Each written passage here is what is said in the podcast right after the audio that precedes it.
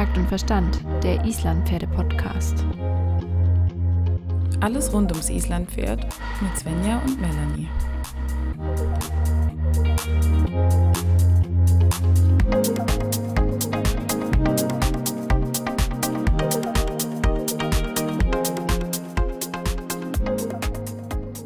Hallo. Hi. Na, bist du schon fit, frisch und munter? Naja, geht so. Ich bin die letzten zwei Wochen überhaupt nicht mehr fit, frisch und munter. Ich möchte einfach nur morgen zu Bett liegen bleiben und nicht aufstehen. Ich weiß aber nicht warum.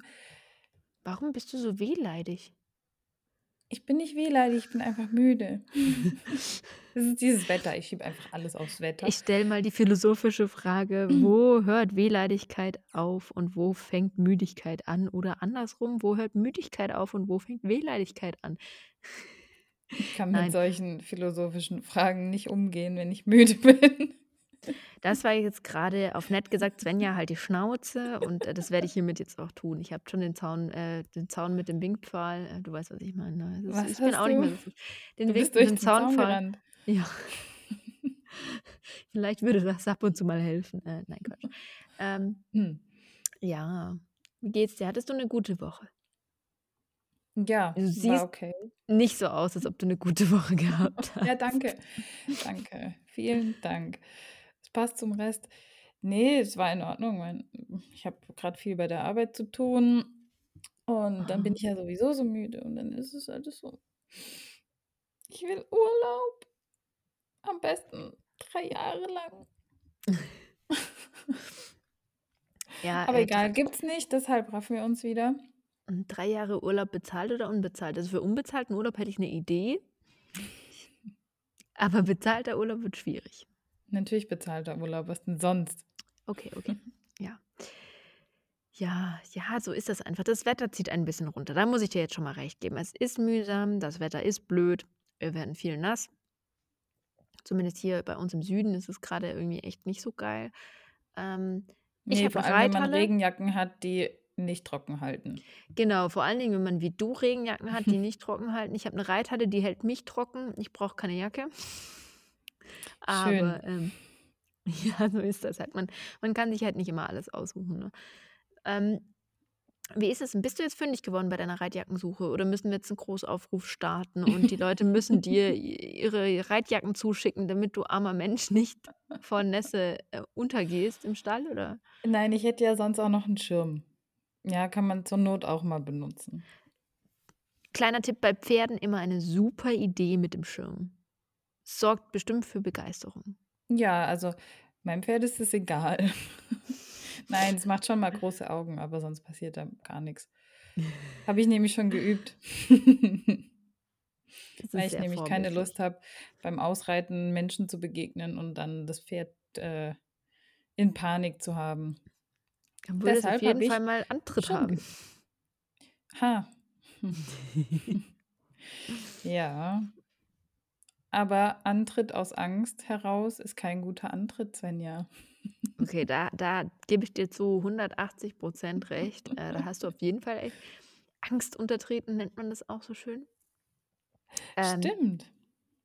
ist ist äh, ja nicht unbedingt das Ziel, das man eventuell hat. Aber egal, ich glaube, das führt jetzt gerade zu weit. Ich wollte jetzt mit dir noch Nein, gar nicht so deep. das Ja? bringt mich Oh. zu unserer Hörerfrage heute. Ich Ja, habe oh, nämlich mal wieder eine dabei, das freut mich extra für aber. dich.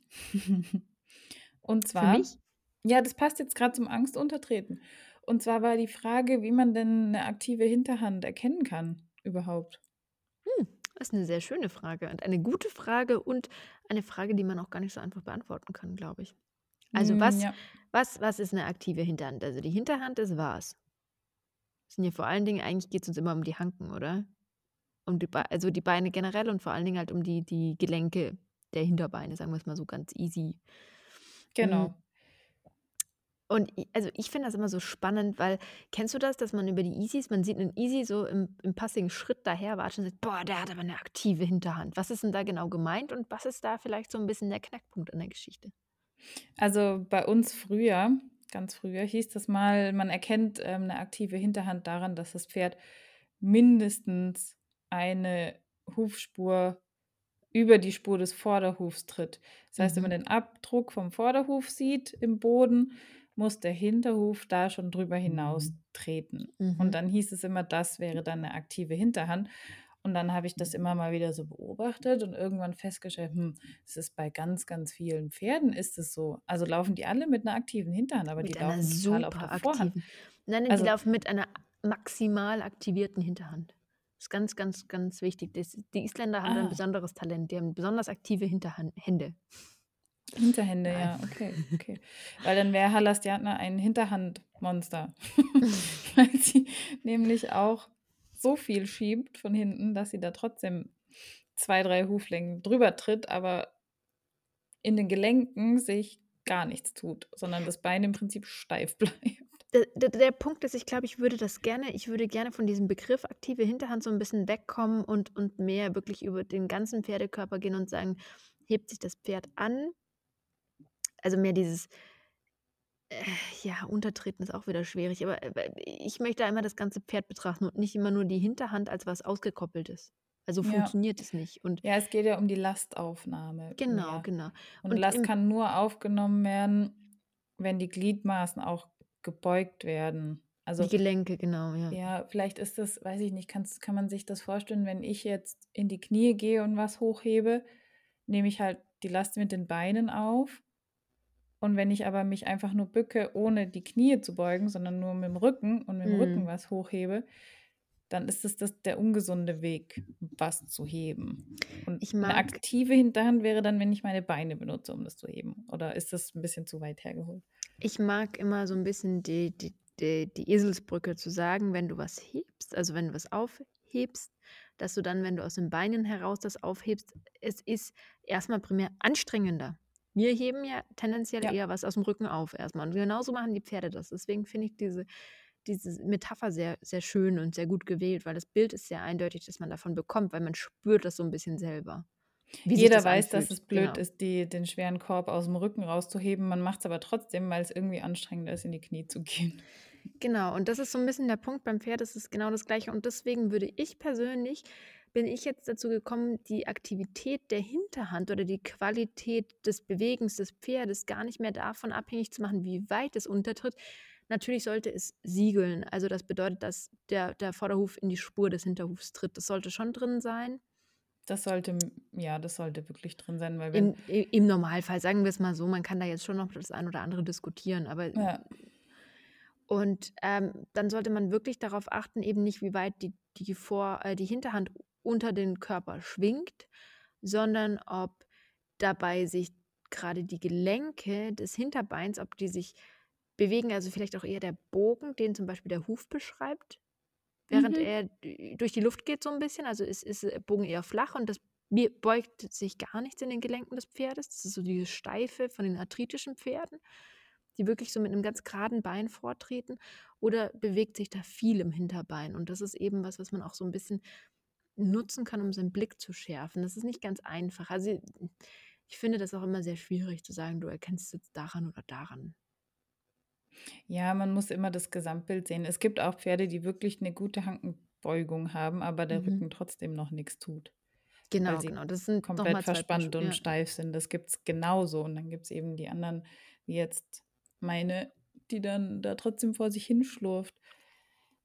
und trotzdem weit untertritt. Also, hm. Genau, also, ich würde es d d die aktive Hinterhand nicht nur am Untertreten, äh, festmachen. Also, es ist prinzipiell ja nicht nur falsch, aber es ist nicht unbedingt vollständig, sagen wir's mal so. Ja. Also, die Aktivität oder die gute aktive Hinterhand ergibt sich eben aus mehr als nur dem Übertreten über so und so viel Hufspuren über dem über der Spur des Vorderhufs im Endeffekt. Also, es ist ein bisschen komplexer, ist aber auch, glaube ich, 'ne schöne Sache, die wir auch mal in der Blickschule aufnehmen könnten. Auf jeden Fall, das finde ich auch 'ne gute Idee, ja. Und dann noch mal mehr 'ne Idee geben können, weil ich glaube, dass es einfach was ist, was man sich auch tatsächlich anschauen muss, was man jetzt schwierig einfach nur in der Theorie besprechen kann. Das muss man so 'n Ne, du bisschen musst es üben. irgendwie auch in der Bewegung sehen und vielleicht auch Ja. wirklich an verschiedenen Pferden. Das vielleicht mal noch so als Tipp: Schaut euch einfach verschiedene Pferde, die euch über 'n Weg laufen, an, wie die sich bewegen. Ich meine, da kann man allein schon mal anfangen zu analysieren. Oder gucken einfach Videos anschauen im Internet. Das hilft auch schon sehr viel. Ja. Also, In der Realität ist natürlich immer noch besser, ja, ja. finde ich, immer besser als auf 'nem Video oder so was oder auf 'nem Bild. Das sind als alles nur so Ausschnitte und da kriegt man nicht so das Gesamtbild mit. Definitiv, ja. Definitiv, aber es ist halt einfach, ähm, wenn man jetzt kein Pferd zur Hand hat, kann man sich einfach verschiedene Videos anschauen und dann kann man schon mal den Unterschied sehen. Was jetzt Ja. gut oder schlecht ist, ist dann natürlich auch wieder 'ne anderes Paar Schuhe, aber man kann schon mal lernen, Unterschiede zu erkennen oder Gef 'n Gefühl zu entwickeln, dass man denkt: „Das sieht anders aus als das.“ Das fängt ja immer mit Nuancen ein und dann äh, an und dann wird es ja immer etwas differenzierter, umso mehr man übt und schaut und einfach guckt und ja, es ist es ist, äh, ein spannendes Thema und dieses Thema des Beobachtens hat mich diese Woche auch tatsächlich etwas umgetrieben, muss ich ganz ehrlich sein. Mhm. Was hast du denn beobachtet die Woche? Nein, also nicht nicht ich habe beobachtet, sondern das Thema, ähm, dass wir beobachten Dinge im Internet oder werden beobachtet, was ja auf Social Media einfach quasi die Quintessenz des Ganzen ist. Ähm, und da ist mir einfach noch mal so 'n bisschen durch den Kopf gegangen, wie ist denn das wie gehen wir im Internet mit anderen um, beziehungsweise wie beobachten wir andere und wie werten wir das, was wir sehen? Und das ist mir einfach noch mal so 'n bisschen durch den Kopf gegangen. Ich weiß, es ist 'n Thema, das wir auch schon mal besprochen haben und es ist auch 'n Thema, das, äh, jeder schon mal so 'n bisschen irgendwie mit dem konfrontiert wurde. Aber mir ist so 'n bisschen, ähm, aufgefallen, dass dass, äh, Dinge beobachtet wurden von einer Person, die, ähm, auf Momentaufnahmen basierte und die darauf dann schloss, dass quasi nur das, was sie macht, das einzig Wahre ist. Das ist jetzt so 'n bisschen sehr stark vereinfacht und zusammengefasst und ich würde es gerne mit dir noch so 'n bisschen in 2 Teile Mhm. aufdröseln, in 2 Themenschwerpunkte.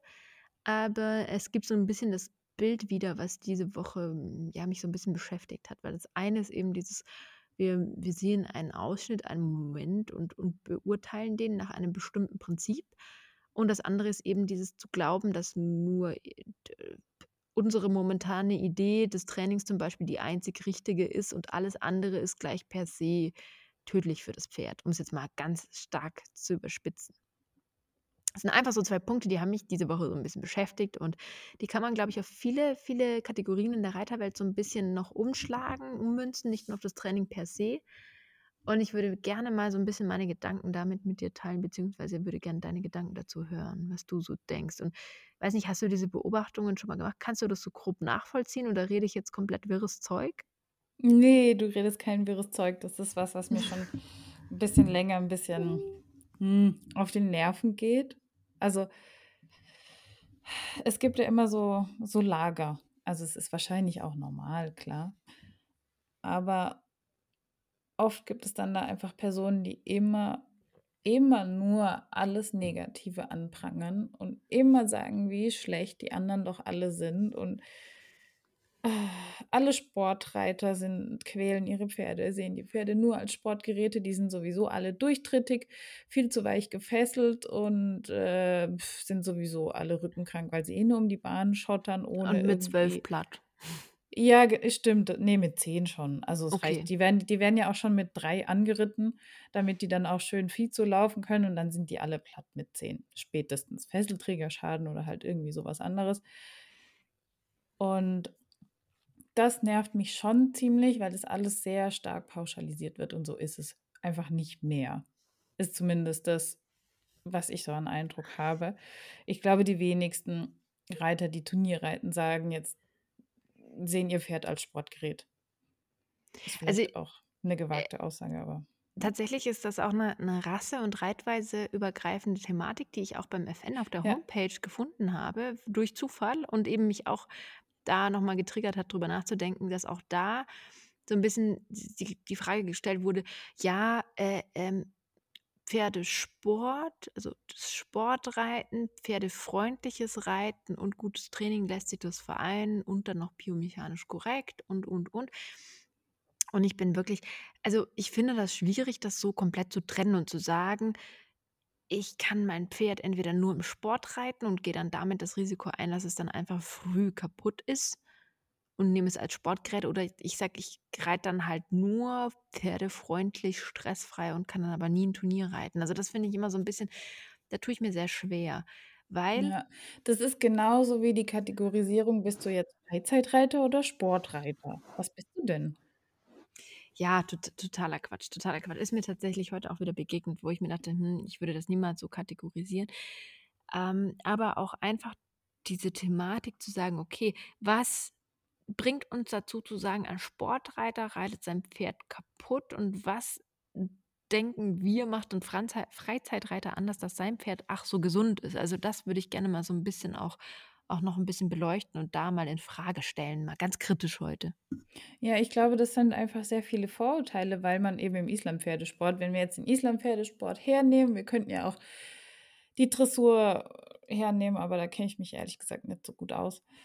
Ähm, da werden die Pferde natürlich schon in flotterem Tempo auch geritten und da siehst du schon auch mal 'n härteres Bremsmanöver, jetzt blöd gesagt. Ist aber so. Ja. Ähm, wenn ich im Wald reite, sieht das keiner. Ob das dann da bei bei den Freizeitreitern in Anführungsstrichen ob das dann existiert oder nicht, hm, sei jetzt mal dahingestellt. Aber da entstehen natürlich schon viel schneller Vorurteile. Und dann siehst du auch mal 'ne Fessel, die vielleicht wirklich weicher und durchtrittiger ist, weil die heutigen Pferde, die große Bewegung haben, die sind eben auch vom Körperbau her so da schon anfälliger. Das heißt aber nicht, dass die gleich kaputtgehen, wenn die einmal im Jahr zehnmal so um die Bahn schottern in höherem Tempo.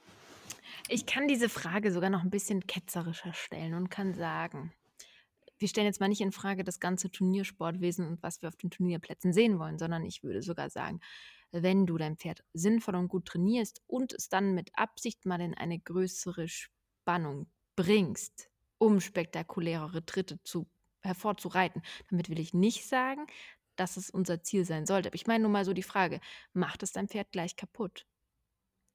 Oder ist Mhm. es was, was 'n Pferdekörper durchaus auch aushalten kann in 'nem gewissen Rahmen? Damit will ich aber, wie gesagt, nicht sagen, dass es per se richtig ist, aber ich will einfach nur mal in Frage stellen, ob das dann direkt, wenn du 10 Meter flott reitest, Übertempo, vielleicht mit nicht ganz so viel Pferdekörper an den richtigen Stellen im Einsatz, wie du wolltest ob es dein Pferd direkt kaputt macht oder ob es vielleicht gar nicht so 'n großen Einfluss hat.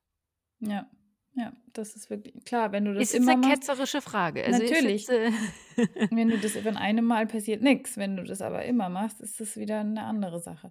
Das ist genauso wie wenn ich jetzt Hochleistungssportler was heißt Hochleistungssportler oder wenn ich einfach 'n bisschen besser im Sport sein wollte wollen würde. Ja. Also, wenn ich Sport machen würde und dann noch 'n bisschen besser werden möchte, dann muss ich ja auch mal an die Grenze rausgehen und und drüber rausgehen und da bewege ich mich vielleicht auch nicht grad so, wie's dann das perfekte Bild in meinem Sport abgibt und davon passiert aber meistens auch trotzdem noch nix. Also, Oder ist es gesünder, wenn ich gar keinen Sport mache? Weil da Ist kann ich natürlich mich nicht falsch ja, bewegen. ist immer die beste Alternative. Aber ich meine, diese diese Fragen können ja extrem philosophisch werden und fangen ja dann Ja. an ab dem Punkt, wo wir sagen: „Okay, wir müssen die Pferde jetzt reiten“, ne? Kann man ja genau so angehen und das möchte ich aber Ja. gar nicht jetzt in Frage stellen, weil darüber kann man sich stundenlang streiten. Hm, ich für meinen Teil mag es sehr, aber natürlich kann man da auch genauso gut sagen: „Keiner muss Pferde reiten“, ne? Das Ja, entschuldigt aber noch lange Motto nicht das entschuldigt aber noch lange nicht, Pferde kaputt zu reiten, nur um das auch mal zu sagen, ne? Wir müssen hier ganz vorsichtig sein. Wir bewegen uns heute auf extrem dünnem Eis. Was heißt dünnes Eis? Warum muss man denn immer sagen dünnes Eis? Man kann doch die Sachen einfach mal ansprechen, wie man sie grad sieht. Ja, ich möchte keiner von uns möchte mit Absicht sein Pferd kaputt reiten. Also Das ist 'n richtiger und wichtiger Punkt. Das ist, glaube ich, 'n ganz wichtiger Punkt, den wir gerne vergessen. Wie so oft dargestellt wird, die Sportreiter reiten ihre Pferde kaputt und machen alles mögliche Rollkur-Mist. Dass Rollkur scheiße ist und dass Rollkur tierschutzwidrig ist, wissen wir alle mittlerweile. Klar sieht man das leider immer noch, aber das ist nichts, was jetzt erstrebenswert wäre für uns. Aber deshalb muss ich doch trotzdem nicht nur im Schritt vor mich herreiten. Ich weiß es nicht, es ist so weißt du, dann gibt's die Lager, die sagen: „Du darfst nicht schneller reiten, bevor das Pferd nicht in Balance lauft läuft laufen kann im Schritt.“ Erst dann darfst du irgendwie schneller. Und dann musst du ganz langsam reiten. Dann gibt's die bei den die die sagen: „Der Isländer muss auch mal vorwärts laufen, der muss mal Gas geben.“ Was mache ich denn dann? Was ist denn richtig? Keine Ahnung. Und da wünsche ich mir, dass wir alle unsere, äh, Ideen also Ich habe vor Kurzem in einem anderen Kontext von einem anderen Themengebiet gehört, dass man sich eigentlich erst dann eine Meinung erlauben darf, wenn man wirklich alle Aspekte und alle Punkte kennt und das Ganze sehr differenziert sehen kann. Und ich glaube, Wow. dass es leider Gottes einen bisschen einen wahren Kern hat. Damit will ich aber nicht, dass jetzt die Menschen keine Meinung mehr haben, sondern ich wünsche mir, dass wir uns in manchen Punkten ein bisschen differenzierter mit den Themen auseinandersetzen und dann sagen, okay, ich habe mich jetzt damit beschäftigt und ich habe mir jetzt ein bisschen eine fundierte, vielseitige Meinung aufgebaut und kann damit auch ein bisschen umgehen mit dem Thema und dann wirklich zu schauen. Und es gibt halt dann einfach sehr viele graue Bereiche. Ja, genau. Es gibt Und eigentlich nur ganz wenige eindeutige schwarze Bereiche. Weißt du, mir ging das eine 'ne Zeit lang auch so. Da habe ich gedacht: „Um Gottes Willen, die Pferdewelt ist total schlimm. Alle Pferde Mhm. laufen nur auf der Vorhand. Warum sind die denn nicht schon längst alle kaputt? Und wieso wieso gehen die Pferde überhaupt noch?“ Und ich war da mal wirklich kurzzeitig auf so einem Gedankentrip, wo Mhm. ich mi mich immer weiter in diese Spirale reingedacht habe. Und ich glaube, dass man das auch einfach wirklich nicht tun darf. Ja, dann Weil denkst du, alle alle sind viel zu brutal. Keiner ist irgendwie sensibel auf das Pferd. Keiner das Pferd darf nicht nein sagen. Das Pferd hat kein Mitspracherecht. Die gehen nicht aufs Pferd ein. Irgendwie sind das alle Trainer. Dann fängst du an, alles in Frage zu stellen und fragst dich: „Was mache ich denn eigentlich? Es kann doch nicht sein, dass nur ich das sehe. Das geht doch nicht.“ Und Genau, dann und über diesen Punkt muss man aber auch wieder hinauskommen, weil natürlich ist das Ganze dann noch viel komplizierter und noch differenzierter. Und es gibt auch Punkte, wo man denkt: „Oh, das habe ich so noch gar nicht ausprobiert oder das habe ich so noch nicht gesehen.“ Und das ist mir so das Wichtige. Und ich ich wehre mich innerlich immer mehr gegen diese ganzen Lager und Reitweisen, die sich so in sich verschließen und sagen: „Nur das, was wir tun, ist das einzig Richtige.“ Und da kriege ich mittlerweile richtig das kalte Kotzen. Ja, und egal, was du sagst oder postest oder sonst irgendwas, dann kommt immer: „Ja, das Problem ist“ oder „das ist aber falsch und das ist nicht perfekt und das stimmt ja auch nicht.“ Und das, was man da sieht, ist ja mal überhaupt nicht gut, weil das Pferd ist viel, viel zu sehr überm Tempo geritten. Das geht ja nur da und da. Das ist nicht gut. Warum kann man nicht erst mal die positiven Sachen sehen? Weißt du, warum muss man immer suchen nach dem: „Was finde ich scheiße? Ich kann es viel besser.“ Aber die Leute zeigen ja dann nicht, dass sie es besser können oder irgendwas oder geben irgendwie Tipps, wie man was besser machen könnte oder sagen irgendwie konstruktive Kritik ist ja immer nur: „Nö, das ist scheiße.“ Es ist es ist sehr, sehr schwierig und ich ich tue mir einfach so schwer damit, weißt du? Eben, wie du schon gesagt hast, die Leute zeigen ja dann nicht: „Schau mal hier, ich habe den Weg und ich mache das von A bis Z einfach so und es funktioniert wie am Schnürchen und mein Pferd läuft immer perfekt.“ Das ist nämlich einfach nicht die Realität. Und, ähm, wir müssen da auch einfach lernen, toleranter gegenüber anderen Reitweisen und Ideen zu sein, auch wenn wir die vielleicht nicht selber vertreten und alles, was jetzt äh, ich meine immer in 'nem nicht tierschutzrelevanten Rahmen natürlich, Genau, klar. nicht tolerant gegenüber Rollkur oder sonst irgendwie Nein, aber Schlägen und so aber was, aber Ideen. Ich meine einfach ja. Ideen, die die dem Pferd äh, ich ich kann dir mal 'n richtig gutes Beispiel ich nenne ich ich lege jetzt mal die Karten auf 'n Tisch. Ich mache jetzt mal hier ich mache jetzt mal Stunde der Wahrheit. Also, es ist wie folgt. Hm, Hamir hat, wie wir alle wissen, schlechte Balance, schlechte Schulterkontrolle und so weiter. Da haben wir sehr viel dran gearbeitet. Das ist schon sehr, sehr viel besser geworden. Aber es gibt den Punkt und da unterscheide ich mich in dem, was die ähm, Idee der Reitweise, nach der meine Reitlehrerin mich unterrichtet, unterscheidet sich sehr stark dann von dem, was ich tue. Und ich weiß auch, dass es in dem Moment nicht 100% richtig ist, aber es ist wie folgt. Also, das Ziel Aber ist, da das bist du ja schon Pferd wieder Punkt, nicht 100% richtig. Vielleicht ist es aber für dieses Pferd genau richtig. Ich ich erkläre dir genau, was was was der Punkt und die Sache ist. Ja, nein, nein, es ist ganz wichtig zu verstehen. Es ist nämlich so, ähm, und da muss man eben wieder differenziert schauen. Das Ziel ist, das Pferd löst sich so weit im Schritt, dass es ausbalanciert geht, bevor ich in die nächsthöhere Gangart gehe. Ist für mich komplett d'accord und richtig und gut. Jetzt ist aber der Körper und der Kopf 2 Paar Schuhe. Ja. Und es gibt einfach Tage, dadurch, dass Hamir jetzt im Moment einfach auch nicht den Auslauf hat, um seine, sagen wir mal, einfach Bedürfnisse 100% im Privatleben schon abdecken zu können, sondern ich da vielleicht auch durchaus was kompensieren muss, was einfach grad so ist. Da kann ich leider nichts dran ändern im Moment. Ähm, ist es einfach so, dass es Punkte gibt, ich spüre, er er strengt sich mega an im Schritt, aber er schafft es nicht 100% loszulassen. Er schafft es einfach nicht. Er probiert's, er schnaubt auch ab, aber ich merke, es klemmt überall und es ist so, äh, dann trabe ich an und dann wird's immer schlechter. So, Jetzt würde der klassische Mensch sagen, wir gehen zurück in Schritt und fangen wieder von vorne an. Mhm. Was mit Sicherheit auch bei vielen Pferden funktioniert, aber ich weiß bei ihm genau, das Hirn macht das gerade nicht mit. Dann mache ich das komplette Gegenteil. Ich schicke ihn auf der Geraden vorwärts und lasse ihn im starken Tempotrab gehen. Und es ist genau das, was man, was, was, es ist ungesund, weil er läuft garantiert nicht korrekt über den Rücken. Es ist, er streckt dabei mit Sicherheit auch noch seinen Unterhalt raus und hat den Kopf vielleicht auch sonst wo. Es ist egal, aber ich mache das drei, vier Mal und er kann durchatmen und er lässt sich fallen. Und dann sagt er mir, ich bin jetzt da. Und dann kann ich auf einmal die Schulter kontrollieren und dann kann ich auf einmal mit ihm arbeiten. Dann läuft er in einer Form wie ein Lottchen vor sich hin und du kannst alles mit ihm machen. Ja, das wäre aber andersrum, wärst du zu dem Punkt nicht gekommen. Das Es ist ist wie halt wenn der ich ja, mich körperlich erstmal auspowern muss, bevor ich überhaupt äh, wieder klar denken kann, zum Beispiel. Und das ist der Punkt, den kriege ich mit mir und diesem Ganzen einfach noch nicht überein, wo ich einfach sage, okay, das ist der Punkt, den braucht es jetzt gerade. Also ich meine, er Mhm. macht ja nichts Böses. Er, er rennt ja nicht los oder so, sondern ich spüre nur, dass die Anspannung da ist. Und ich entscheide dann darüber, okay, lasse ich ihn gehen und gehe voll auf Schubkraft und, und, und nicht über das Korrekte, was wir eigentlich erarbeiten, was sehr viel mit, mit, mit, mit ähm, Schritte verkürzen, Lastaufnahme und so weiter zu tun hat, sondern gehe genau den gegenteiligen Weg, damit wir überhaupt wieder zurückkommen können. Weil ich habe nicht das Gefühl, dass er das macht, weil er keinen Bock hat oder sich nicht anstrengen will, sondern weil es einfach gerade vom Hirn her nicht funktioniert. Dass er einfach mal kurz diesen Knoten platzen lassen muss um dann wieder zurückzukommen. Es gibt auch Tage, da funktioniert es von Anfang wunderbar und wir können super konzentriert loslegen und ich kann alles von ihm verlangen. Es gibt auch diese Ja. anderen Tage und da komme ich halt nach diesem klassischen Prinzip nicht weiter. Ja, da gibt es dann aber die Leute, die dir darauf antworten, doch, du machst so lang langsam, bis es funktioniert. Und ich weiß nicht, ist, ob das dann nicht wieder mehr Zwang ist, als das Pferd mal vorwärts laufen zu lassen.